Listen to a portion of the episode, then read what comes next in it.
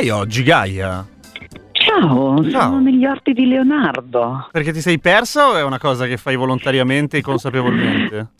Faccio volontariamente e consapevolmente perché sto lavorando, sai, lavoro anche, Anche? qualche volta. Ah, non vivi E solo di, quindi sono- di tutto un boh. Non vivo solo di tutto un boh Eh? e, e qui non riesco a mantenermi purtroppo e quindi devo anche lavorare in altro modo. E Ok. quindi sono alla Fondazione Stelline e sono sul retro della Fondazione Stelline dove ci sono gli orti di Leonardo. Quindi oggi ci sarà una puntata un po' tutta leonardesca. Dove tu ti occupi della, della cura degli orti? Fai... Esattamente, sai che Gaia la Massaia adesso cura gli orti di Leonardo. Hanno- ti hanno sentito in onda, hanno capito che sei una che ne sa a pacchi, hanno detto che chiamiamo quella là, che secondo Esatto, mi hanno chiamato e mi hanno detto venga qua a tenere i giardini e gli orti di Leonardo. E quindi sono qui, no, c'è una mostra che inaugura questa sera e quindi sono qua. Che mi mostra sono è? ricavata quest'oretta. Una mostra di un pittore che si chiama Stefano Di Stasio. Ok. E c'è questa mostra che inaugura questa sera, quindi sono qua, e, però vi allieterò prima con delle informazioni utilissime Che riguardano la mostra o che riguardano la vita? che riguardano Leonardo, che riguardano la vita, no, no, la vita, la vita. Sono delle cose un po', delle scoperte un po' pop che ha fatto Leonardo da Vinci, che non era solo un pesantone, anzi era anche piuttosto simpatico, dicono. Ma sì, ma io me lo immagino così. Che l'ha eh. e quindi ha fatto delle cose divertenti, eh, una, cioè non è divertente, è legata alla quotidianità, che in realtà molte cose che ha fatto lui sono legate alla quotidianità, ma questa qua molto più di quanto possiate immaginarvi. Cioè, stiamo per scoprire che ha inventato la giorni. pescatole, tipo. Tipo, la usa tutti i giorni, la usate tutti i giorni, più volte al giorno, o comunque si spera, e l'ha inventato Leonardo. Ci piace, ci piace un sacco, va bene. Sì, sì. Quindi Sì, avremo sì. quel, quel grosso scoop, perché ovviamente è un, immagino uno un'esclusiva. scoop, ovviamente. tu, certo. Esattamente, l'ho scoperto io, rastrellando qua ne ho trovato uno e, quindi hai detto, fatto una "Tel piccola chi?" ricerca. Certo, esatto. certo, certo. Esattamente. Invece nella prima parte avremo come ogni mercoledì il nostro Riccardo Burgazzi che siamo- con il quale siamo rimasti in sospeso di una piccola questione settimana scorsa perché abbiamo parlato di Philip. Roth ed è venuto Sì. fuori che niente Riccardo Che non fa... era simpatico. No che, che era abbastanza antipatico questo però in realtà si Esatto. sapeva Eh, io Si sono un sapeva. grande estimatore di Philip Roth invece eh, e sono un ignorante mentre Burgazzi che invece mi è un editore per cui per forza acculturato gli fa cagare Philip Roth no? E quindi è venuto fuori, ma quali sono quegli autori che ti devono piacere per forza e che un po' ti vergogni a dire che non ti piacciono? Da lì è venuto fuori un po' una riflessione che faremo insieme a lui dopo, tra Sì, poco, ma dopo c'è il anche un viceversa, c'è anche un viceversa. Quali sono quelli che si sanno che sono pesantoni e che non piacciono e invece ci si vergogna a dire che piacciono? Io ne ho un paio Ah. da sparare. Vai tipo? Già adesso subito così, papam. No, dai, Oh, ce lo dici dopo il brano. Vai, dopo, dopo, dai, Va dopo il bene. brano, vai. Va bene, Sì. a fra, a- a fra poco, fra poco. Ah, fra, fra Fra, pochissimo. fra, fra po', fra pe, fra poco. Frappè, a frappè. Mm.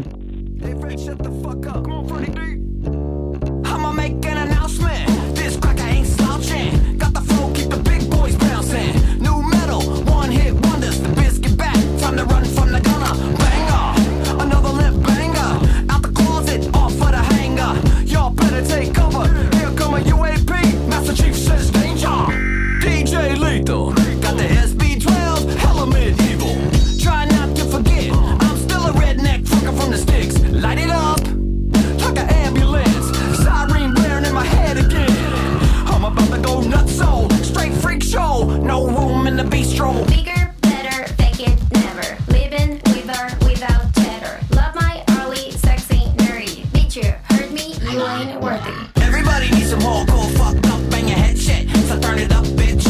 Everybody needs some hardcore fucked up, bang your head shit. So turn it up, bitch. Full metal jacket, causing me some racket. Talking me some shit cause I can back it. I ain't in the packing, but when I'm stuck in traffic, I feel like blasting all you fools with this maverick. Tactic, plastic, fucking up the fabric. Better get a grip,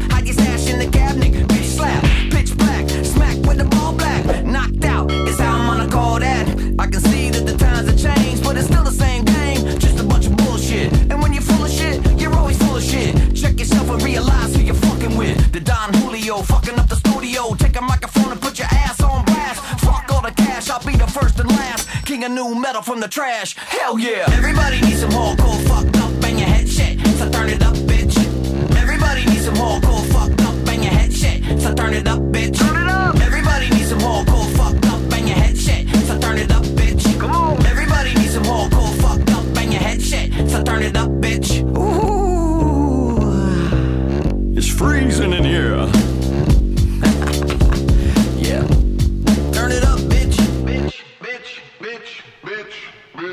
Brutte parole, dicono i limbisti. Brutte parole, Brutte parole, ma però. dai, ma no, ma che ricordi- finale. Vabbè, ma è più. dopo il finale, così, e dà la parola a me.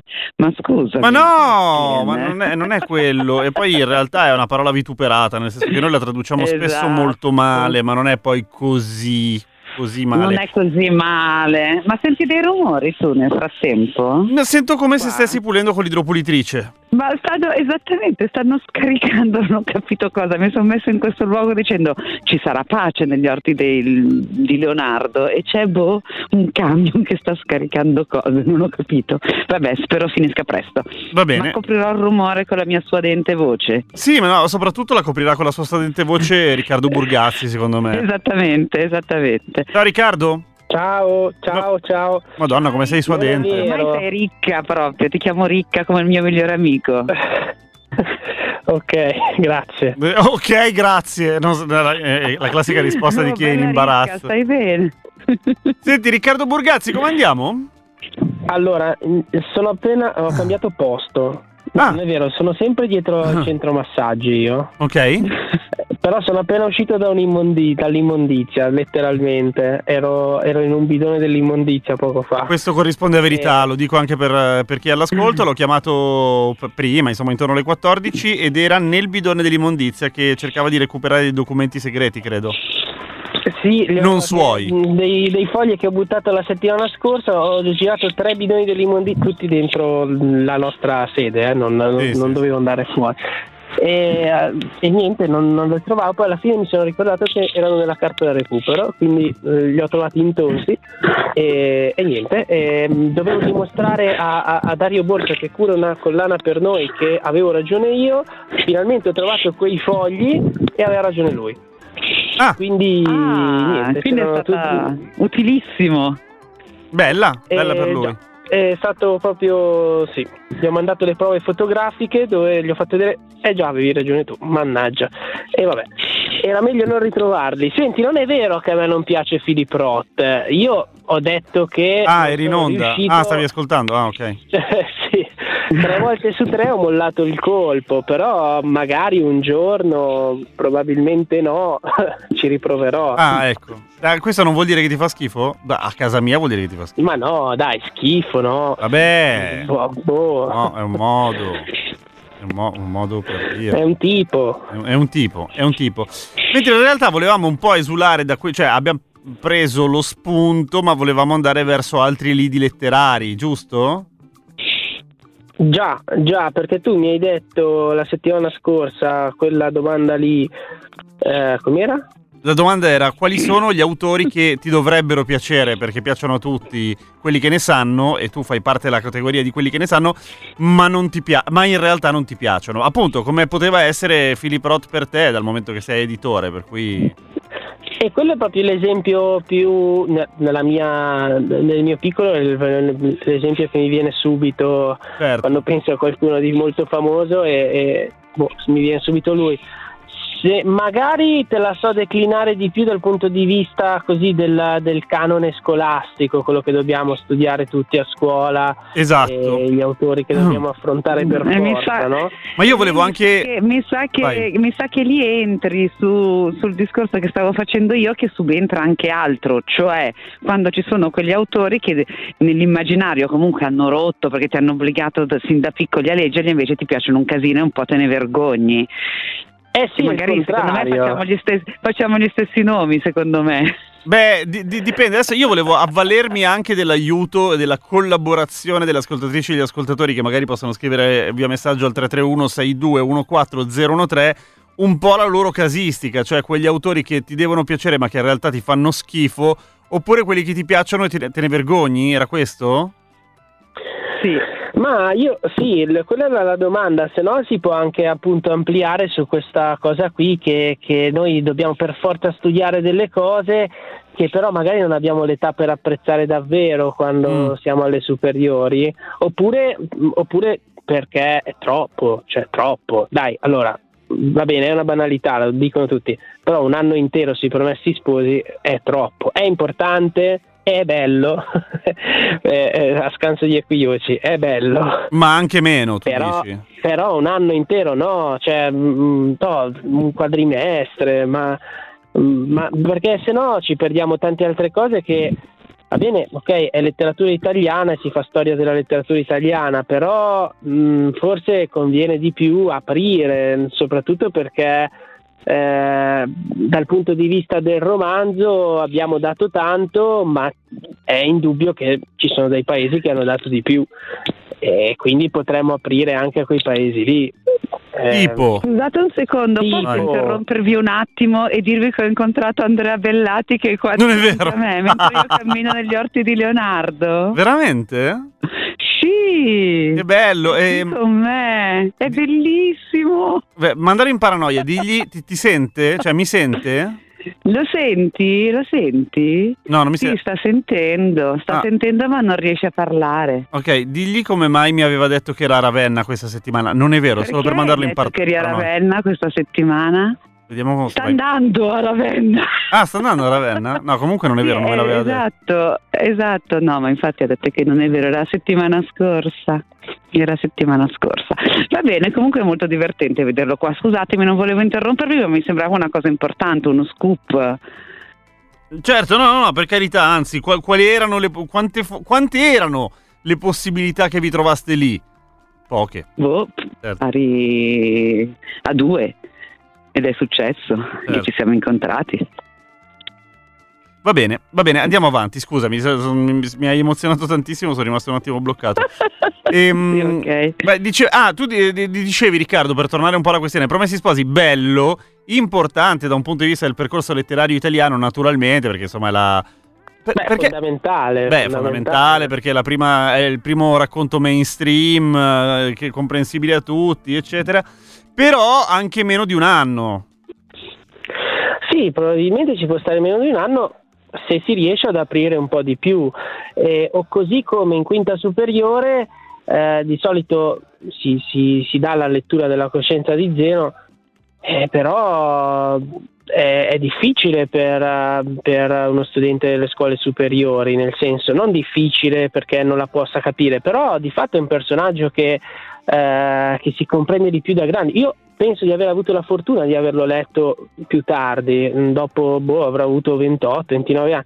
E, ehm, e mi, sono, e mi sono divertito tantissimo perché è un libro divertente. Invece, a forza e obbligati e perché lo devi fare, francamente non cogli nemmeno le sfumature ironiche che è intriso completamente dalla prima all'ultima pagina. Addirittura eh, la, la ricorrenza sulla sigaretta e sull'ultima sigaretta eh, diventa una cosa noiosa perché dice ma continua a dire la stessa cosa. E invece è una cosa meravigliosa perché lui continua a mentire, a mentire, mentire a se stesso soprattutto, non solo a chi lo legge, non solo al dottor S come provocazione, però tutte queste cose sono i ragionamenti di un trentenne, probabilmente eh, un diciottenne ancora non, non le sente, non le fa sue. Cioè, tu impari che quella roba lì è importante, però oggettivamente te lo godi molto meno di quanto te lo puoi godere poi da grande.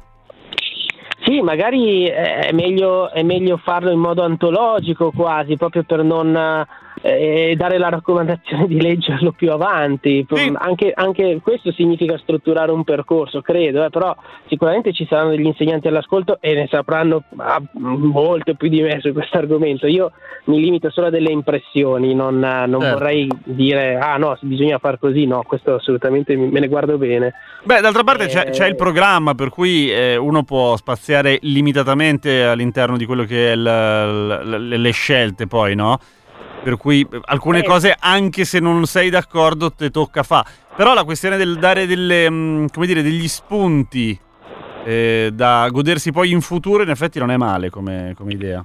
c'è un, un orientamento di lettura, ti dice guarda questo qui è importante, ma- però magari te lo consiglio un po' dopo.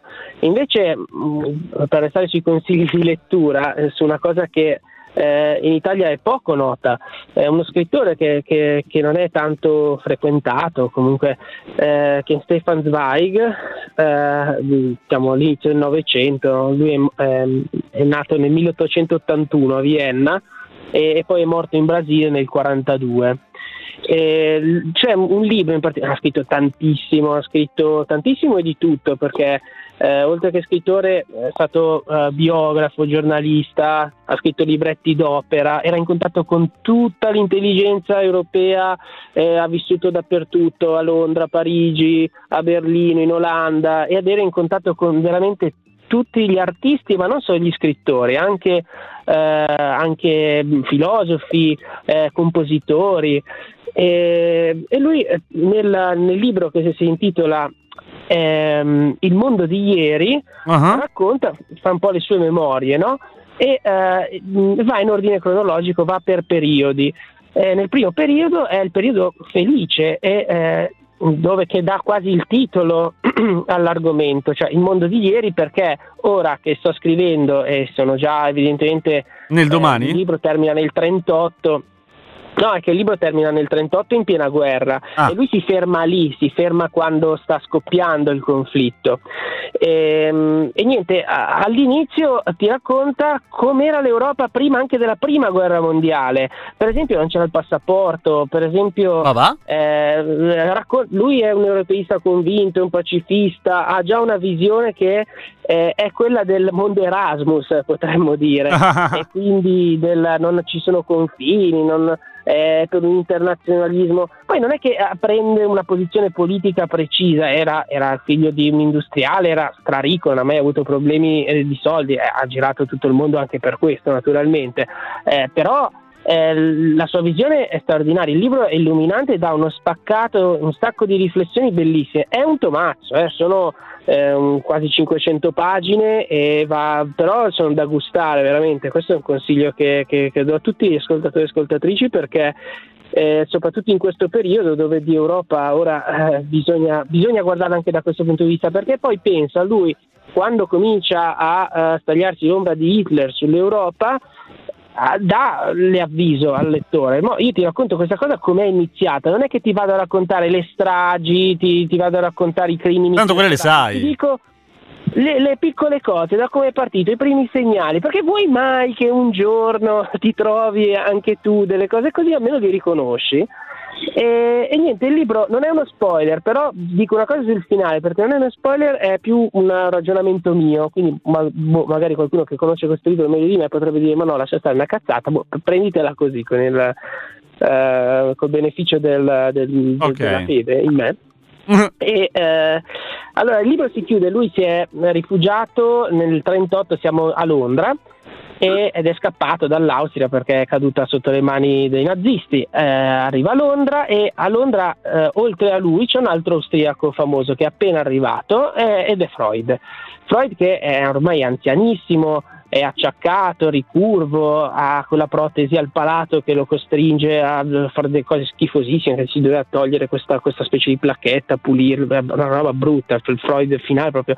Povero Eppure, Freud. continua a studiare, a lavorare, eh, non si ferma mai eh, e, e su che cosa studia, lavora Freud? Su tutto quello che è la razionalità, il ragionamento e l'approfondimento della singola persona, dell'individuo. E quindi lui è come se facesse poi su questo finale un confronto tra il corpo di Freud che si ripiega su se stesso, ma la sua mente che ancora ci crede, che ancora vuole ragionare sull'individuo, quando invece l'individuo in Europa non esiste più, ormai è una massa indistinta di mosche che stanno per andare al macello. E quindi c'è questo, questo doppio c'è questo doppio um, specchio tra eh, il grande intellettuale, è forse il più grande di quell'epoca, e, e dall'altra parte il grande massacro che, che sta per arrivare. Che hai mm, eh, tirato su di brutto il morale, ti ringrazio. E scrive Mauro, che è un grande amante di, mm, di Svevo, immagino, che c'è di divertente nell'autopsicoanalisi di uno che dice solo cazzate e poi alla fine scopri che è un diario falso. No, Beh, spoilerato lo così, anche qualcuno non ha letto. Esatto. Eh, no, vabbè. E vo- volevo un Beh, tuo... non piace, è difficile non che, che uno psicologo ti dia da tenere un diario in generale, ma anche soprattutto se deve essere eh, un discorso di verità. Ed è già lì che è contenuta l'ironia, perché se io ti dico co- confessa, apri la tua anima, eccetera, scrivilo, e nel ste- nell'atto stesso in cui appoggio la penna sul foglio comincio a mentire. E poi lui mente spudoratamente sempre perché, perché è un bugiardo cronico, ma proprio anche verso se stesso, sempre per autoassolversi. E questo è divertente perché siamo comunque, insomma, non è un, un modello così singolare, ce n'è tante di persone così. Oh, porca miseria, se ce n'è tante così. Tipo Gaia. Tipo Gaia. Tipo Gaia. Gaia che dice un sacco di balle e quindi... Qual è l'autore di cui ti vergogni, Gaia? Allora, l'autore di cui mi vergogno in realtà è che a me è piaciuto un sacco Promessi Sposi, sono stata contenta di averlo fatto per un anno. Mm? Vabbè, no, non è che c'è da E- vergognare, cioè E sono altri gli autori. L'altro giorno, sai, i giochini, quelli che ti dicono, ma qua mi dici soltanto un disco, un, eh, un film e un, eh, un libro. Mm? E- ed è difficile scegliere, no? Perché devi dire, non è che puoi fare, devi proprio essere uno. Allora pensi al libro a cui sei legato e che ti è piaciuto veramente tanto. E alla fine cosa sono? I malavoglia, verga, verismo. A me verga, cioè, ne riconosco il valore, quello che vuoi, ma madonna mi tira proprio, mi No, deprime pesantissimamente. Eh, ma infatti le reazioni sono tutte queste, per quello che dico che uno si nasconde e non lo dice così apertamente, no? Ah, ah. Però No, no, devo ma è interessante che ti piaccia, cioè se te lo fanno studiare Mi evidentemente piace. è perché piace a un sacco di gente. No, no, non è detto che facciano studiare le cose perché piacciono, però in realtà non, non mi sono trovata totalmente in accordo con il mio amico Riccardo perché io trovo che se alcuni classici non vengono letti eh, durante il periodo scolastico purtroppo poi è molto difficile recuperarli, sia perché la lettura si perde, come purtroppo sai, essendo tu editore, sia perché poi comunque hai talmente tanti input, talmente tanti autori contemporanei che ti arrivano da tutte le parti che giustamente vuoi conoscere, che mh, magari non, eh, non riesci poi, poi più a tornare, no? No, dedicando Gaia, tutto il però non dare la sponda a Gem che, che poi semina fake news su quello che dico, come quella su Filippo Rotti. Io ho detto che è fondamentale, assolutamente, semplicemente magari ci infilerei anche qualcos'altro, a- almeno attorno, del- anche banalmente magari una- un'introduzione su anche i testi sul quali lui si è ispirato, i romanzi storici, i romanzi storici sui quali poggia, da, da Ivanò fino, fino s- insomma si può contornare di altre letture no? per, per- per aprire Ah, di sì, più, per fare un po' di comparatistica che secondo me alle superiori è fondamentale, proprio perché ormai cioè, usciamo, dobbiamo uscire da un canone creato in un'ottica completamente solo nazionale eh, per aprire un po' di più. Però appunto adesso non so se siamo nel momento in cui dobbiamo chiuderci o dobbiamo aprirci. Dobbiamo, dobbiamo chiuderci Dobbiamo- perché dobbiamo chiudere dal punto di vista ecco. del proprio te- te- tempo, arriva la pubblicità. Quindi Riccardo Burgazzi, quindi le, le dichiarazioni forti del fatto che Filippo sia assolutamente eh, sopravvalutato, che sia un semi-analfabeta. Perché E lui non la- vuole i classici, chiudiamo Eh, così. no, non vuole i classici e fa basta schifo Manzoni. Roth. esatto, Esatto. solo Odio, Topolino. Odio, odio, odio. Solo Sì. Topolino. Eh, un- allora niente, poi ti darò buca per Book Pride. No! Ci vediamo a Book Pride. Ci sentiamo la settimana prossima come al solito. Sì, ci sentiamo poi la settimana prossima anche perché sì, dovremmo fare una cosa indifferita, una cosa un po' complicata, per cui facciamo direttamente mercoledì prossimo e gra- grazie come al solito. Ciao Riccardo. Ciao ciao. Ciao, ciao, ciao, ciao, ciao. Noi ci sentiamo fra pochissimo, Gaia. Pochissimo. Fratelli tutti.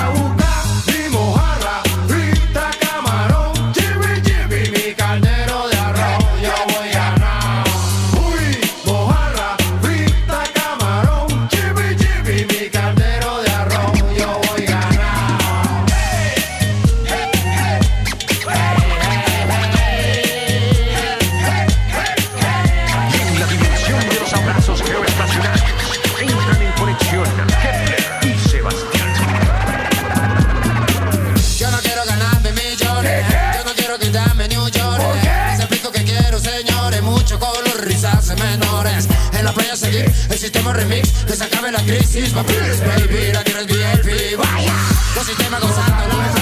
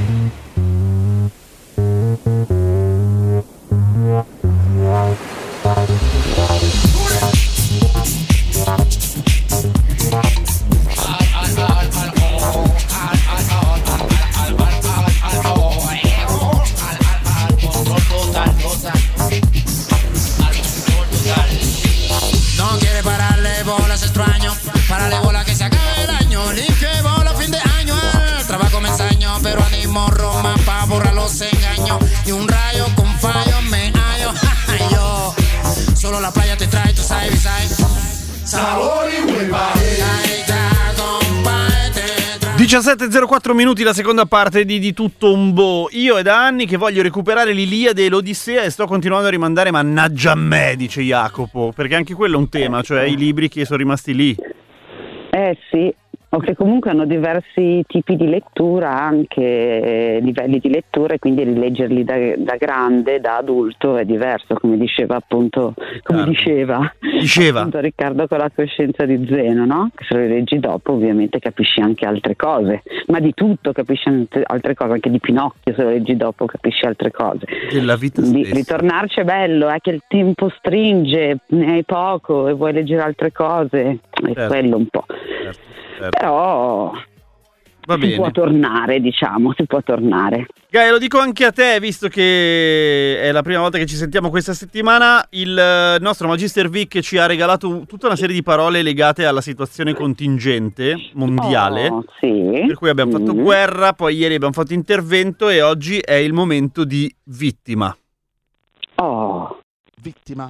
Il console romano Publio Decio Mure, quando mai le speranze per la battaglia erano perdute, si rivolge al pontefice Marco Valerio, in modo che questi gli possa suggerire la formula per immolare se stesso per la salvezza delle legioni. Vuole quindi sacrificare se stesso, cioè farsi vittima per riuscire a ottenere la vittoria. Gli viene consigliato, dopo aver indossato la toga, di salire a cavallo armato e di gettarsi contro l'esercito nemico. Così fa, e le truppe nemiche, cioè i latini, atterrite si disperdono, e di conseguenza l'esercito romano riesce a sopraffalli, giungendo così alla vittoria. L'immolazione di Publio Decio Mure assume la forma della devozio, cioè un rituale di espiazione, di vittoria e di fertilità. Nella figura del console devoto troviamo sia quella del capo vittorioso sia quella della vittima. Non a caso alcuni studiosi sostengono che le parole vittima e vittoria potrebbero avere una comune origine. Infatti, come si evince dal testo, possiamo trovare un nesso, cioè diventare vittima per ottenere la vittoria. Nel racconto di Tito Livio, Publio, quindi, raccoglie in sé le funzioni di vincitore e di vittima sacrificale. Questa storia, risalente al IV secolo a.C., mette in evidenza un tragico legame. La vittoria esige la vittima, che a Roma era l'animale da scannare nei sacrifici di tipo espiatorio e gratulatorio, cioè quelli per ringraziare una divinità. Non è necessario aggiungere altro, forse le due parole non sono legate, ma quella radice, pare etimologicamente comune, assume un significato davvero inquietante nella logica di una lingua che impietosamente non fa distinzioni poetiche e che anzi tratta i due termini come anelli della stessa catena causale. Te capì che roba? Capì. Sei rimasta un po' così? Eh sì, bello così? come al solito. Bello, bello, bello. Bello. Ehm, un po' di messaggi che recupero. Certi libri bellissimi ma letti per forza fanno passare la voglia e poi non li si legge più, è vero. Eh, sì, Mm. ma ragazzi, un anno di Promessi Sposi e tre anni di Divina Commedia sono un po' troppo, c'è anche altro da imparare. e, e poi, chi sono questi? Tanta roba, riferito al brano che abbiamo appena passato, che era Giovoi Ganao dei Sistema Solar. Eh, sono i Sistema Solar, va bene. E Giorgio dice: Non c'entra con gli autori, ma voglio fare outing. Io amo la musica, anche pesa, come l'elettronica concettuale o la psichedelia con 20 minuti di assolo di chitarra lento, ma non mi piace il jazz. Non lo sopporto. Va bene. Oh, anch'io, posso dirlo? Com'è che si chiama questo ascoltatore? Giorgio, Giorgio, anch'io, e mi vergogno sempre un po' a dirlo, ma posso dirlo. A me non piace il jazz. va bene, non ti preoccupare. Insopportabile. Ok, va bene lo stesso? Sì, va bene lo stesso, ti voglio bene lo Grazie. stesso. sì, sì. Insopportabile Paul Oster, involuto, inutilmente cerebrale, di una noia mortale, tutto quanto cristiana. Ok, Paul Oster niente, non ci piace. non ci piace. Non, non le piace. Va bene, eh, ascoltiamo Lily Allen e poi cominciamo con la tua grande scoperta. Ok.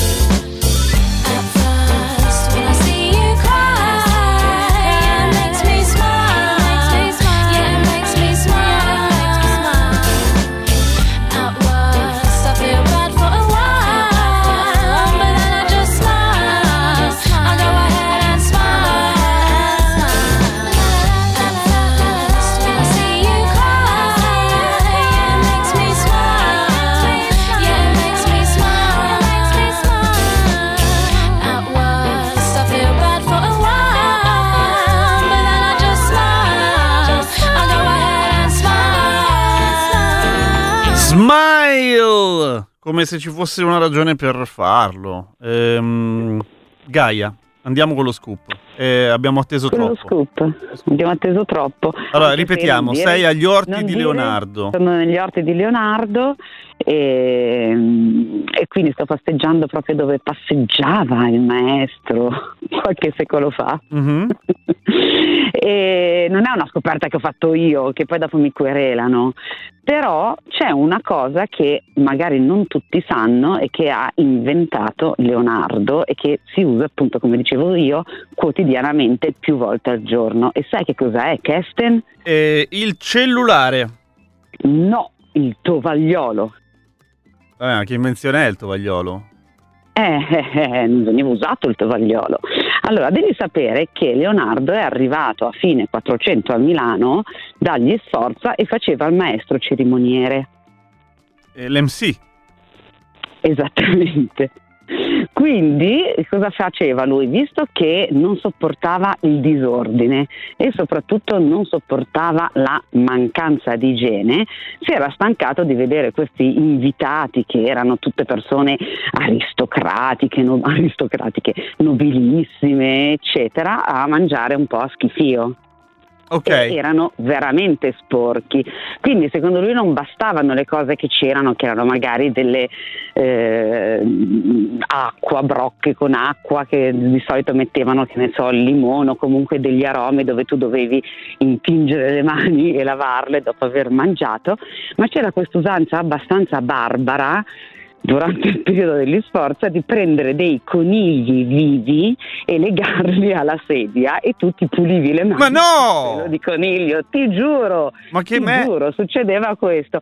Leonardo che era schifato sia per i poveri conigli sia per la schifezza di, di- di pulirti le mani nel pelo di animale, aveva detto sai che facciamo? Noi pigliamo una piccola tovaglia e la mettiamo sopra la tovaglia accanto al piatto eh, dove mangiano poi tutti i commensali. Mi sembra un'idea sia banale che allo stesso tempo fondamentale. E è curioso che nessuno ci avesse pensato, cioè che per, per la maggior parte delle persone andasse bene l'idea di pulirsi su dei conigli. Su dei conigli vivi attaccati alle sedie. Ogni, ogni commensale aveva il proprio coniglio. Povero coniglio, tra l'altro. Hai capito che schifezza, povero coniglio. Mm. E quindi eh, lui ha fatto questa invenzione, quindi si può dire che il tovagliolo, con l'utilizzo che è stato fatto e che viene fatto quotidianamente, appunto, come si spera venga fatto, ha origini eh, legate appunto a... La data precisa è il 1491. Ok, quindi poco prima della scoperta dell'America, ehm, se, se no rischiavamo di andare là senza Tutti tovaglioli. E cambiava, e cambiava tovaglioli. tutta la storia. No, non cambiava assolutamente Esattamente, non cambiava assolutamente niente, però almeno ci si puliva le mani. Mm, mm. e anche, eh, anche la bocca in realtà e si chiamavano truccabocca. Chissà perché truccabocca, che era una cosa di cui andava molto orgoglioso in realtà, ma si scrive che in realtà era molto timoroso perché pensava che non avesse un grande, non avrebbe avuto un grande successo perché non lo usava nessuno. Cioè non è stato immediato che dicevano ah che furbata, c'è un pezzo di stoffa qua di fianco e ci puliamo tutti le mani e le bocche. No, spesso erano pulitissimi quando poi andavano a togliere Cioè non si ricagava dalla nessuno. tovaglia. Sì, esatto. Però invece poi col tempo ha avuto ragione e alla fine ha vinto lui anche in questa cosa. Ci sono state nella storia tutta una serie di metodi eh, per pulirsi le mani e pulirsi mentre si mangiava eh, vaschette d'acqua, servi, Sì. tovaglie e cose di questo tipo. Però in effetti il tovagliolo... Tu mi sei da tovagliolo di carta o tovagliolo di... eh? Di stoffa? Beh, io ti sono dato vagliolo di stoffa Mm. fondamentalmente per una questione anche diciamo ecologica Ecco. e anche se poi tu dici devono essere lavati e quindi comunque Sì, di, eh, cioè, sì, è vero. c'è comunque però mi sembra che il consumo sia inferiore no? il consumo Sì, secondo me sì. Cioè, se del- usi una lavatrice che non è proprio del- degli anni 80, quindi con dei consumi energetici pazzeschi, dal momento che un tovagliolo è quello che è, nel senso non è particolarmente grande e non va a aumentare troppo il carico di vestiti che vai a fare, secondo me è molto più ecologico Esatto, anche perché poi non è che tipo fai una lavatrice per tre tovaglioli. Non lo Metti fai. insieme un po' di cose, no? Quindi alla fine eh, io sono per quelli di stoffa. Tu per che cosa sei? Anche tu per quelli di stoffa, immagino. Io la manica. Ah, la manica direttamente. Sì, sì, sì, sì. No, non è vero, non è Perché vero. comunque è un'evoluzione rispetto al, ehm, al coniglio. È decisamente un'evoluzione rispetto al coniglio e mm, o se no cioè, molti usano lo scotto, non si chiama così, è carta da cucina, pardon. Ah, ok, è vero, è vero, perché quella è la marca, quindi stavi facendo pubblicità occulta. Esatto. E, Gius pone una domanda a questo punto assolutamente pertinente. I conigli erano venduti in rotoli o pacchetti separati? temo in rotoli, purtroppo, temo, Mm. Ok. temo. Come sempre è arrivato prima Leonardo e io che pensavo di aver inventato il metodo facendolo con il gatto, non legato. No, allora eh, c'è un errore, Michele. eh, Leonardo non ha inventato il metodo del coniglio, ha inventato il metodo del tovagliolo di stoffa. E prima usavano il coniglio che era così, un metodo arcaico e un po' bestiale. Tu usi il gatto. eh, se il gatto è consenziente, il gatto poi si pulisce, per cui in qualche modo gli. Comunque mi sentirei di consigliarti di evitare di farlo se non è. Esatto. Comunque, se volete saperne di più, nella biblioteca ambrosiana, Uh-huh. nella sala del tesoro, dove eh, diciamo c'è il Codex Atlanticus di, di Leonardo, è conservato lì, ci sono molti disegni che lui fece per eh, avvalorare questa sua tesi e anche per dare un po' le dimensioni, le misure. Cioè, ha progettato Eh. un tovagliolo, non ha detto. Come fa? a È facilissimo progettare un tovagliolo.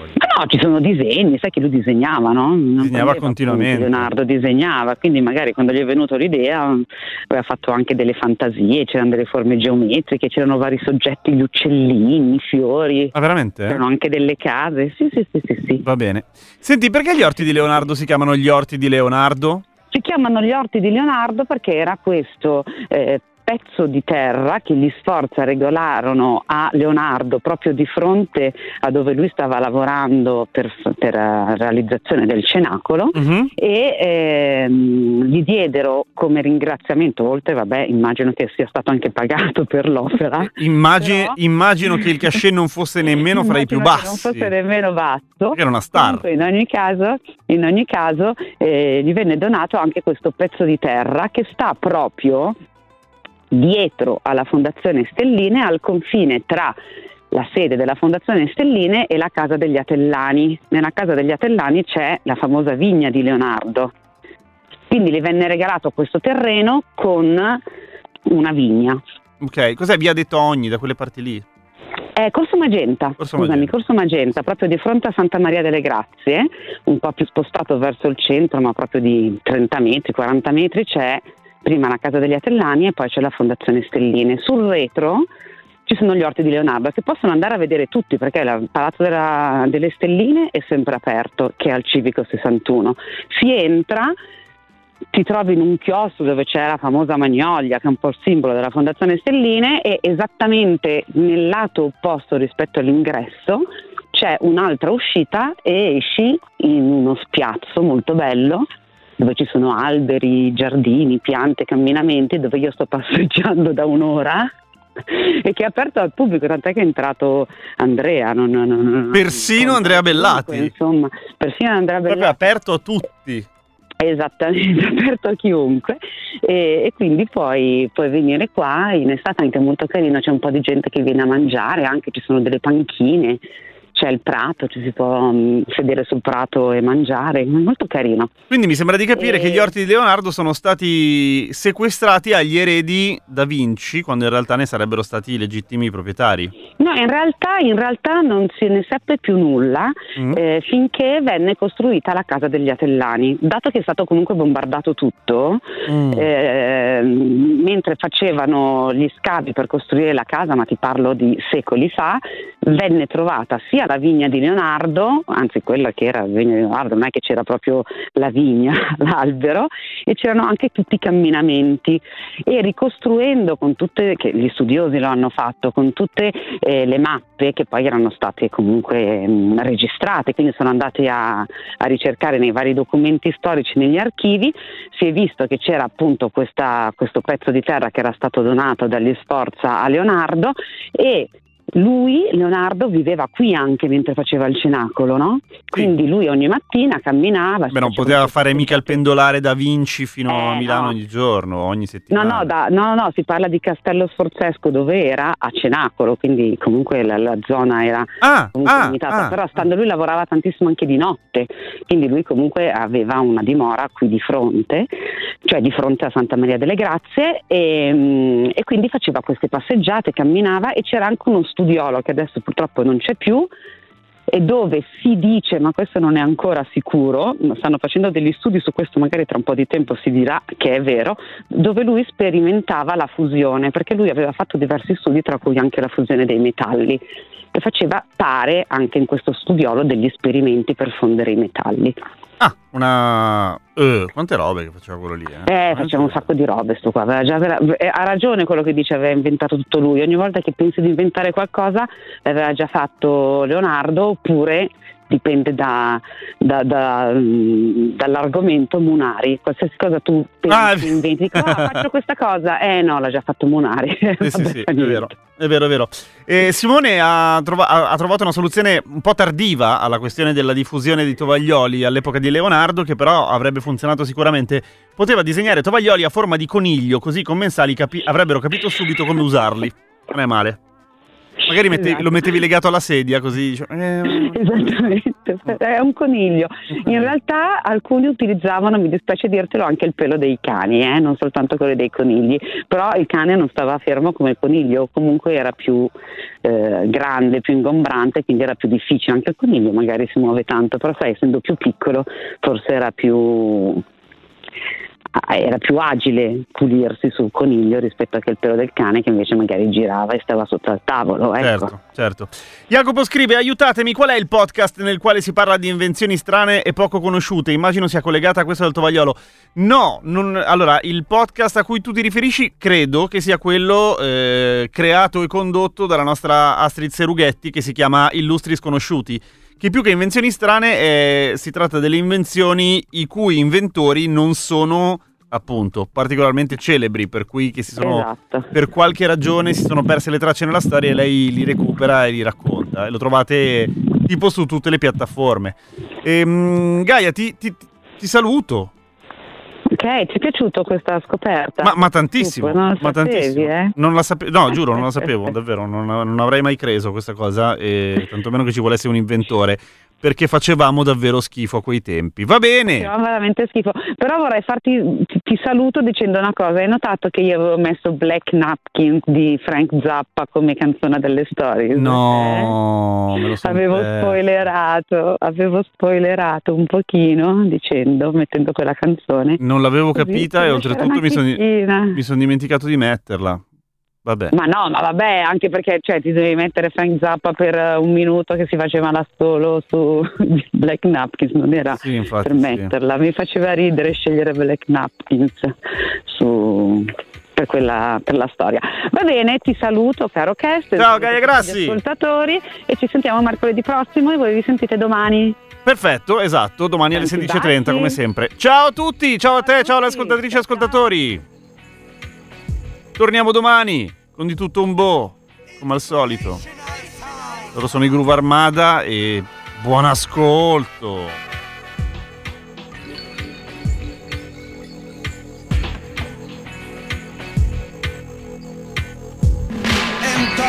Dance, plug it in and we begin. Crowd up in the center, they watch for the rhythm. Watch the way we drop it in a mix time. It rise and amplifying when we come in with the swing. Just following the pattern naturally harmonizing.